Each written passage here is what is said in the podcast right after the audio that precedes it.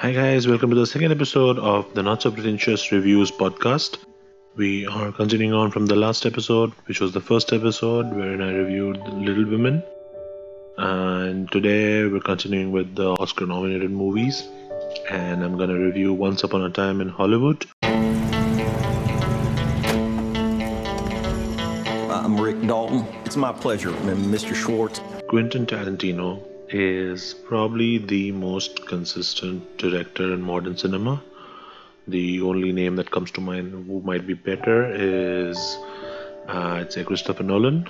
This is a Tarantino movie for which he has been nominated as Best Director and Screenplay. Anyways, um, his eight movies before this one have been A Movie Lost Paradise, and in this one, he pays homage to Hollywood in the twilight of its golden era. Before I talk about the movie, um, let's talk about Tarantino and his style of filmmaking. So, as we all know, he loves to tell a tale in different chapters, always focusing on the characters and the dialogue more than the actual story itself. The story almost kind of serves as a purpose to have the characters undergo the dialogue and bring them together and have them interact with each other. Take his masterpiece, um, Pulp Fiction, for example. Um, there are interconnected stories about characters that do not fit into the conventional form of storytelling, which is typically supposed to have a beginning, a middle, and the end. However, some of his movies do have a generic basic story to follow, such as um, Django Unchained or Reservoir Dogs, and some fall just right in between that, like Inglourious Basterds bastards. But uh, with Once Upon a Time in Hollywood, he takes this to a new level. Perhaps a little too far.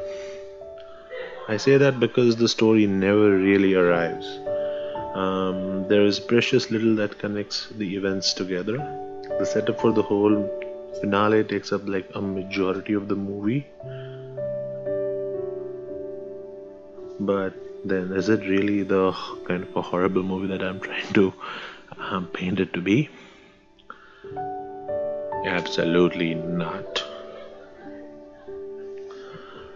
The movie spends a lot of time with Leo and Brad, as is natural. They bring forth their charisma and their persona to fuel these two amazing characters who have at least half a dozen moments of sheer brilliance amongst them the entire arc where Leo is an aging star culminates in this 10 minutes of brilliance that completely blows me away.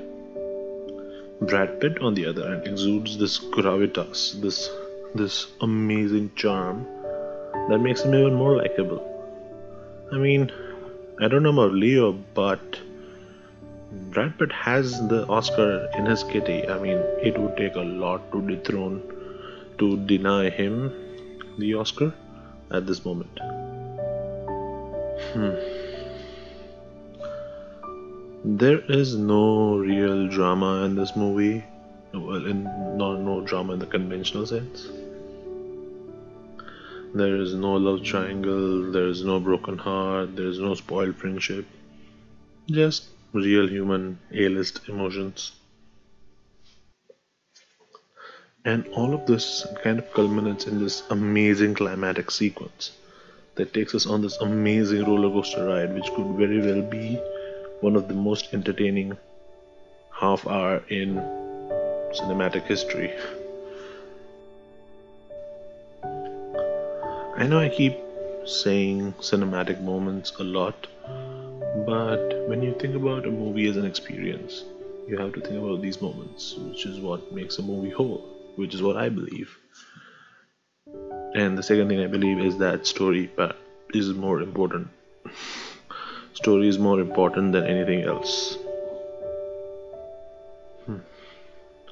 However, I will not deduct ratings from this movie just because it does not have a traditional sense of a story. In fact, I love the fact that it is not conventional. However, however, there is a grace there is a great disservice that happens in this movie concerning the lead actress Margot Robbie. There is hardly any enough there is hardly any screen time that she gets and for me I think this is one of the weaker one of the weaker points about the movie.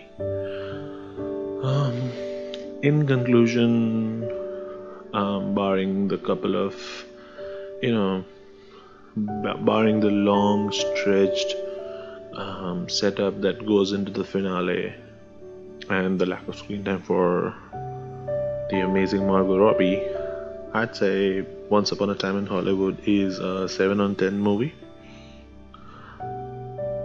That sounds about right. Alright, that's it for this episode of the Not So Pretentious Reviews.